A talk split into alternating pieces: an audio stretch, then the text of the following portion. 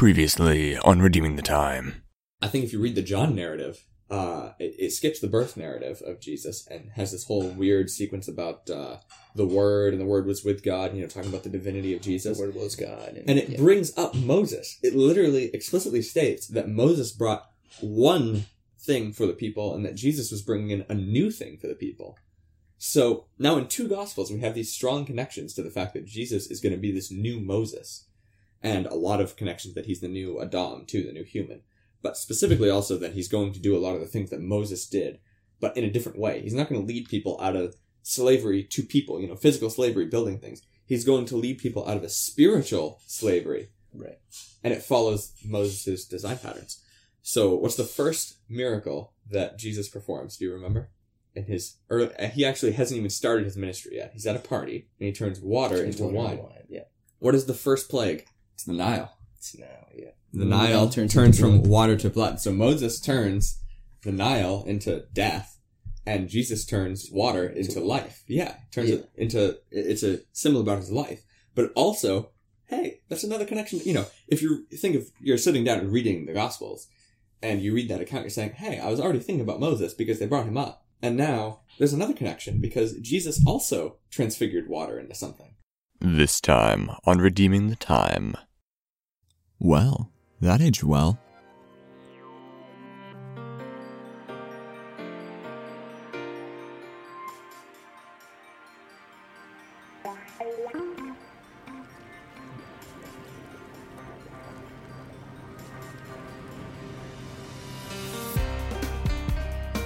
So, if you are feeling incredibly left out, I'm about to explain to you why.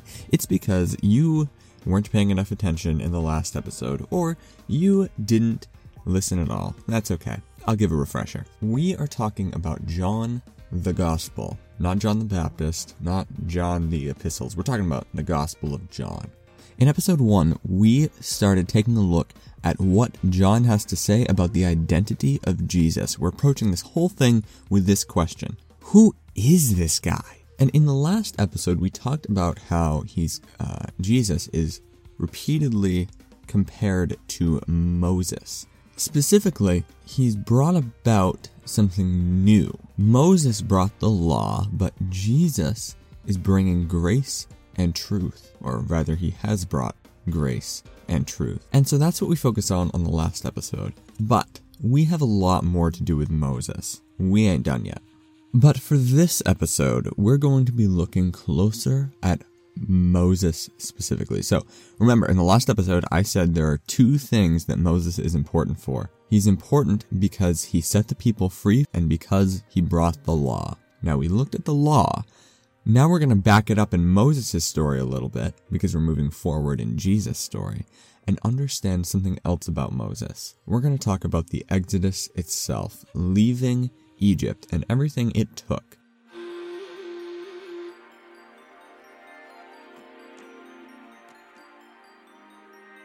I'm going to start us off in Exodus chapter 7, starting in verse 3. Now, this is God speaking in Exodus chapter 7, verse 3. And I will harden Pharaoh's heart, and multiply my signs and my wonders in the land of Egypt. But Pharaoh will not heed you, so that I may lay my hand on Egypt, and bring my armies and my people, the children of Israel, out of the land of Egypt by great judgments. And the Egyptians shall know that I am the Lord, when I stretch out my hand on Egypt, and bring out the children of Israel from among them. So just a few highlights in this verse, uh, or passage of three verses. There's already kind of a distinct connection to John here, okay? And it's that word sign. All right, I'm not going to explain sign right now, but pay attention to that word. We're going to see it a few more times. And again, this is all about knowing who God is. He, contained within his rescue plan, states that the Egyptians are going to figure out just who the real God is. It's all about knowing God and his character. That's what the entire Bible is about, actually. And and this is reinforced by what God says right in this little speech to Moses and Aaron. So what actually happens? What are these great judgments? we kind of already should know the story. If you don't know this story, I would be shocked. This is the 10 plagues. If you have seen The Prince of Egypt, which is a phenomenal movie, great soundtrack, okay, then you know a little bit about these plagues already. That's one of the musical numbers in there called The Plagues. Dun dun dun. Yeah, that's the name of it, is The Plagues. And it's epic. There are 10 of these plagues. I'm going to be grouping them up, and you're not going to know why, but I'm grouping them into five different groups. And that will make sense later. So these great judgments on the people of Egypt are these. All right. The first one, which is in a group all on its own. This is group one, or we'll call it group A. This is group A, which only has one plague in it. The Nile is turned into blood. So all of these 10 plagues, I should mention, appear to be basically an attack on an Egyptian deity. So this is one of them, of course. I believe this is an attack on Isis, who is like the mother of life, or is it Iris? I think it's Iris. I think I'm screwing that up. ISIS is a terrorist organization. Iris is the Egyptian goddess of life, and this is an attack on her. She's supposed to be the, the giver of the Nile, and now the Nile is turned into blood. What did Iris turn on the Egyptians? So this is just one of those. I'm not going to go into that. This isn't incredibly crucial into the story, but pay attention to how God turns the Egyptian source of life into the Egyptian source of death. There's only one reason you ever see blood. It's because something is either injured and or dying and or dead. So the source of life that was water is now blood, the source of death and the sign of death. And this is how we're starting. This is going to be fun. Not for the Egyptians. Then we move into the second group. All right. This has a bunch in it. This is group B. Frogs, infestation of frogs, an infestation of maggots, infestation of flies. Now, picture the sickness and disease. Then, after those three plagues, then the livestock get sick and die, and then the humans get boils, so the humans get sick too. So, five plagues in a row that are all like the traditional use of the word plague uh, in our modern culture, which is sickness. So that's group B. Group B is all sickness. Then we get to group C. This is hail and locusts uh, two plagues that destroy crops, so food. So now we've had water has been turned into death. Death has literally just flown in and infested everything. Then we have death of the crops, which now means death of the people who are starving. Then we get to group D, which is the plague of darkness. It says that darkness just fell over Egypt.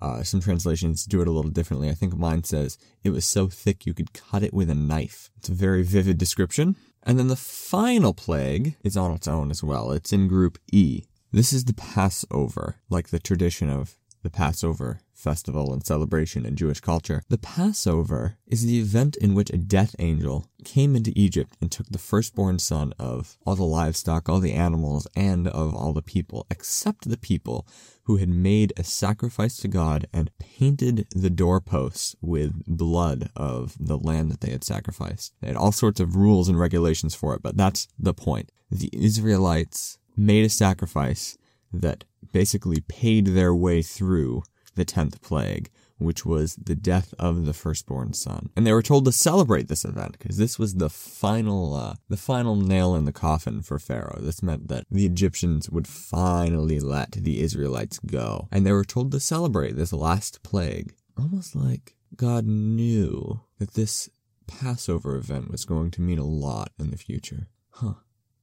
Oh, I'm sure someone will get into that. Definitely not me in like two minutes. The obvious question now is why are we talking about these plagues? And why did I group them up in a weird way like that? Well, in the next section, we're going to return to our story in John. And believe me, this is going to be very fun, very interesting. This is the most mind blowing thing I've learned about the Bible in like a full, I don't know, two weeks. it's incredible. You're going to like it. Stay tuned.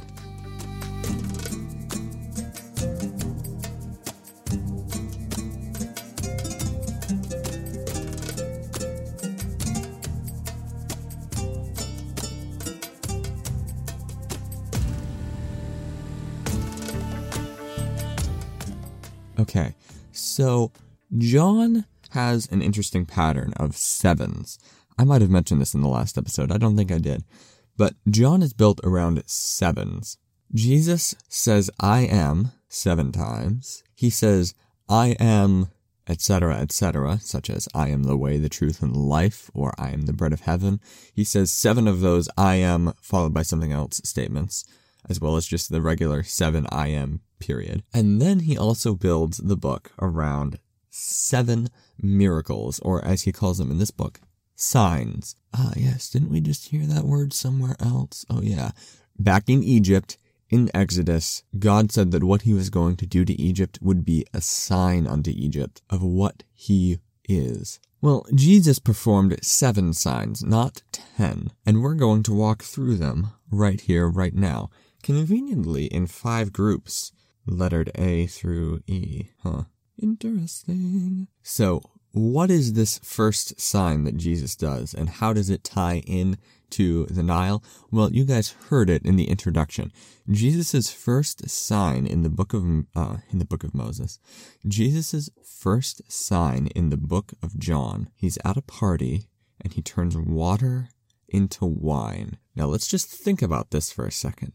How does that tie in to our A group in Exodus? Our A group also only had one sign in it, one plague and it was turning the water of the Nile into blood. The water into wine is really interesting. There's a few different takes on it, but one take that I've heard before is that it's showing how Jesus is the source of life. And a lot of them really kind of sound like that or rhyme with that in one way or another. But this is about Jesus making a statement about how he is the source of life. And notice how that is conveniently contrasted against Moses' first plague there, turning the Nile into blood. He turned life into death. And Jesus turned life into like life with flavor. I, I don't know how else to describe it. It's got more to it. It's got more nutrients, the same life giving power, but plus more. That's what water into wine is about. Now contrast that against water into death. All right, now hold that thought because we're going to carry it through a few more times. Group B. Group B, just like how Group B in Egypt was about sickness, well, you see, there are two signs that Jesus performs in group B. The nobleman's son is healed. This is a, a, Roman soldier of relatively high authority. He rides out to Jesus at the end of chapter 4 and he requests of Jesus that he heals his son. And Jesus doesn't go with him, but he says, Go back, your son is healed. And surely enough, his son was healed at the exact time that Jesus said it would happen. And then right after that account, there's a paralyzed man sitting at the pool or a pool in Jerusalem, and Jesus goes up and tells him to pick up his mat and walk away. The dude's paralyzed, but he just gets up and walks away. He's fine now. So that's interesting. So sickness? Well, instead of causing sickness, Jesus came and healed the sick back to back, just like the back to back plagues.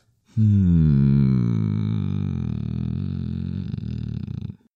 Then we get to group C. All right, remember how in group C in Exodus, we had locusts and hail, which targeted the crops. So now there's just not a lot of food in Egypt because they got wombo comboed by locusts and hail. So what does Jesus do next? Well, he feeds the 5,000. So he takes the plague that eliminates food from the people and he takes little food and multiplies it like a bajillion times. You're starting to notice this pattern is starting to get some weight, isn't it? Don't you think? Let's keep going. Group D. Jesus heals the blind man. Now, there's no way this could tie to anything in Egypt. Oh, wait a minute. The ninth plague. Darkness. Yahweh causes darkness to fall on Egypt, but then Jesus, as his group D miracle, and these are all in order, by the way, in order of their occurrence in John. One of the last miracles that Jesus does is he heals a blind man. Come on, that lines up perfectly with one of the last plagues. So then group E, how does he line up with the Passover? Well, he lines up with two miracles for the Passover. He raises Lazarus, and then he sacrifices himself, and then raises again. So the Passover, which was all about death, suddenly once again came about with life. And you want to know what's even crazier? Was Jesus did this during Passover. Coincidence? Mm, let's talk about it.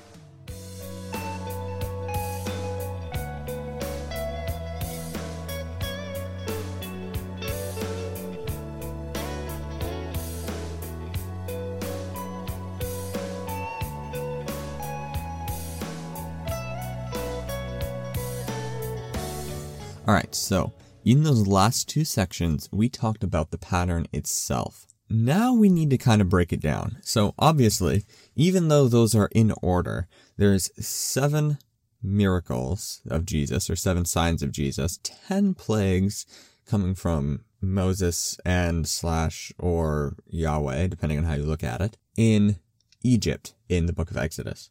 So I grouped those on my own. This is a study that I've done that I haven't seen anywhere else. I've looked, I've looked all over in whatever resources I can find, and nobody is talking about this. I discovered this while I was watching, guess what, the Bible Project, uh, their episode on the book of John while I was preparing for this series. And I noticed that the seven, the seven signs that they brought my attention to lined up because I was thinking about Moses.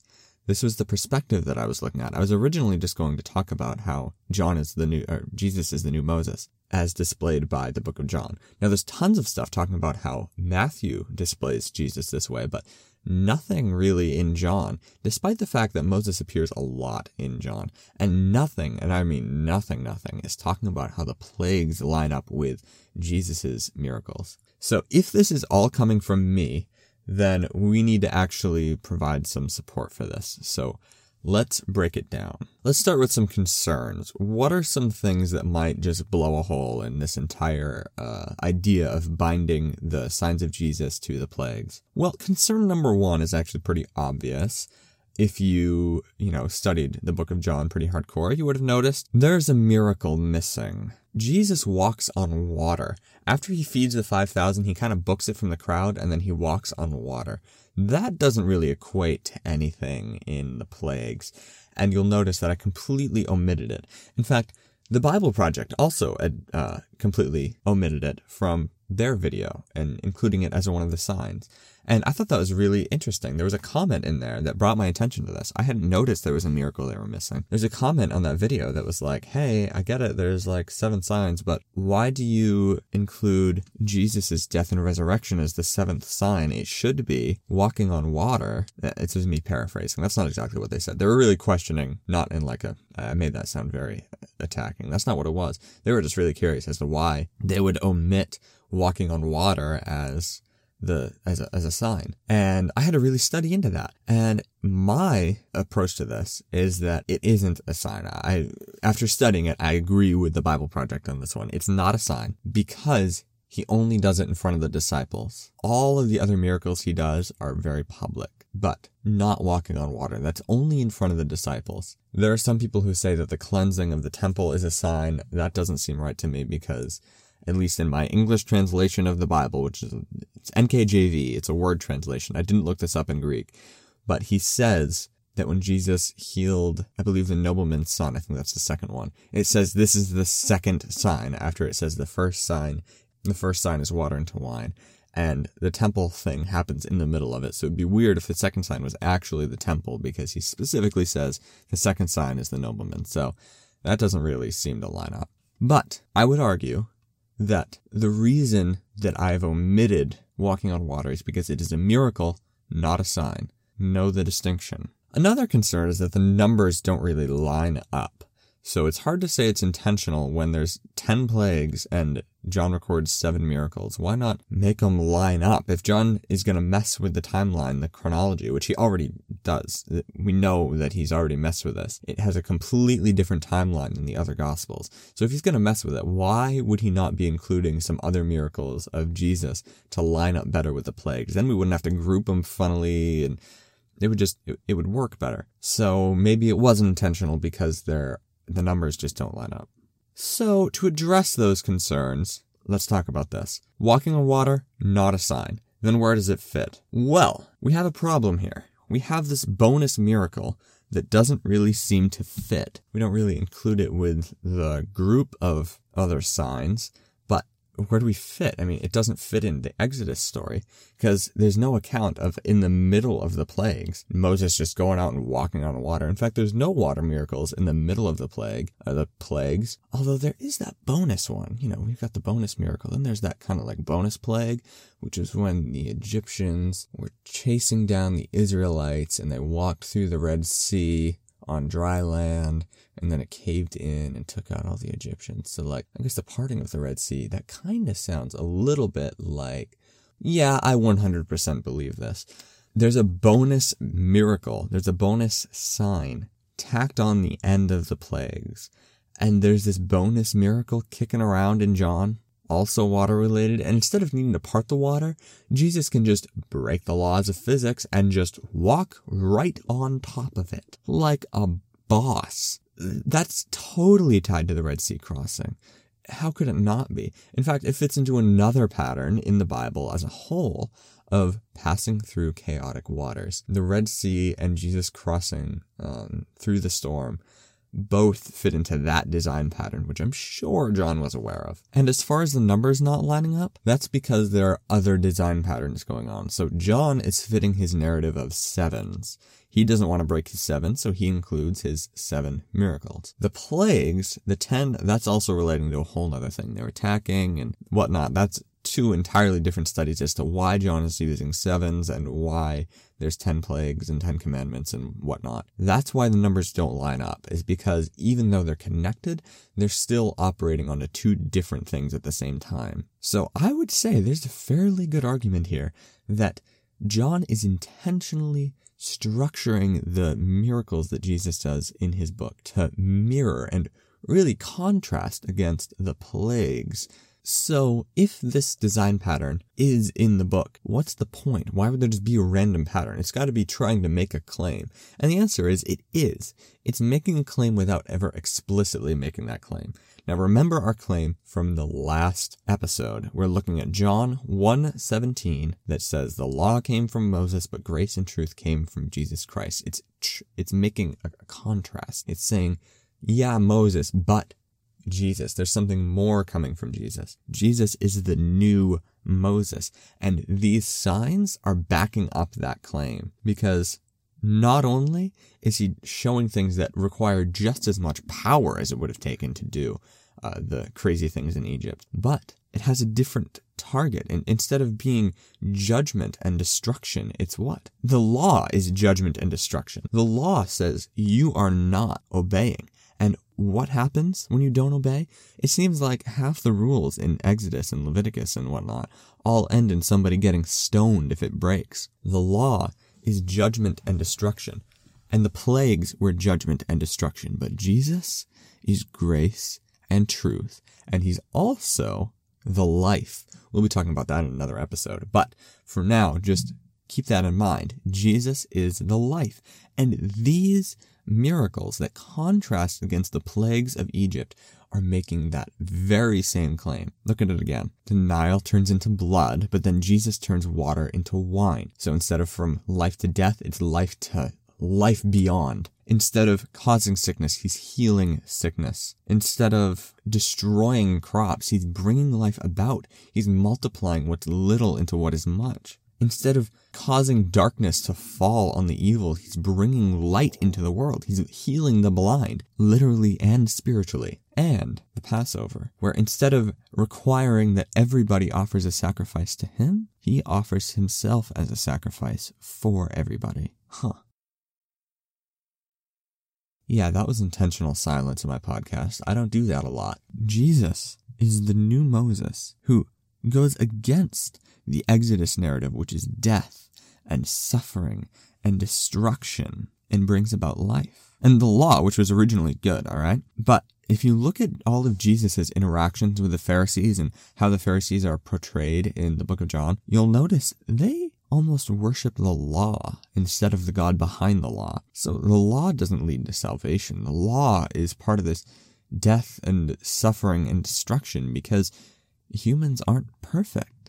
And so that's all that the law comes from. The law comes from the same place that the plagues did. In its perfect state, the law is perfect, but once it meets with humanity, all it causes is death and destruction and judgment. Righteous judgment, but judgment nonetheless, which means destruction. Jesus is making a new way. He is the true way to life, is what I have written down in my notes, which is I am the way, the truth, and the life Again, we're going to talk about that again later. But this is what Jesus is doing, and this is what this design pattern is saying. He is the new Moses, the way, the truth, and most importantly to our plagues narrative here, the life. And I would say that John is almost offering this question through the way he writes his gospel. If Moses was so worth following, how much more worth following is Jesus? Hmm. And this makes it all the more shocking when we're talking about how people were following Moses instead of following Jesus when they really should have been following Jesus all along. That in John chapter 1, it says that he came to his own and his own did not receive him. They totally should have. He's the new Moses. He's the Moses that brings a life instead of death. And so, he should have been followed, and yet he wasn't. And we're going to see more of this in the continuing episodes. But here's the lesson for today. If you're looking at this design pattern, what do you take away from it? Don't put away what the Pharisees missed. Jesus is the source of life instead of the destruction, the inevitable righteous judgment of the law. But Jesus is the life.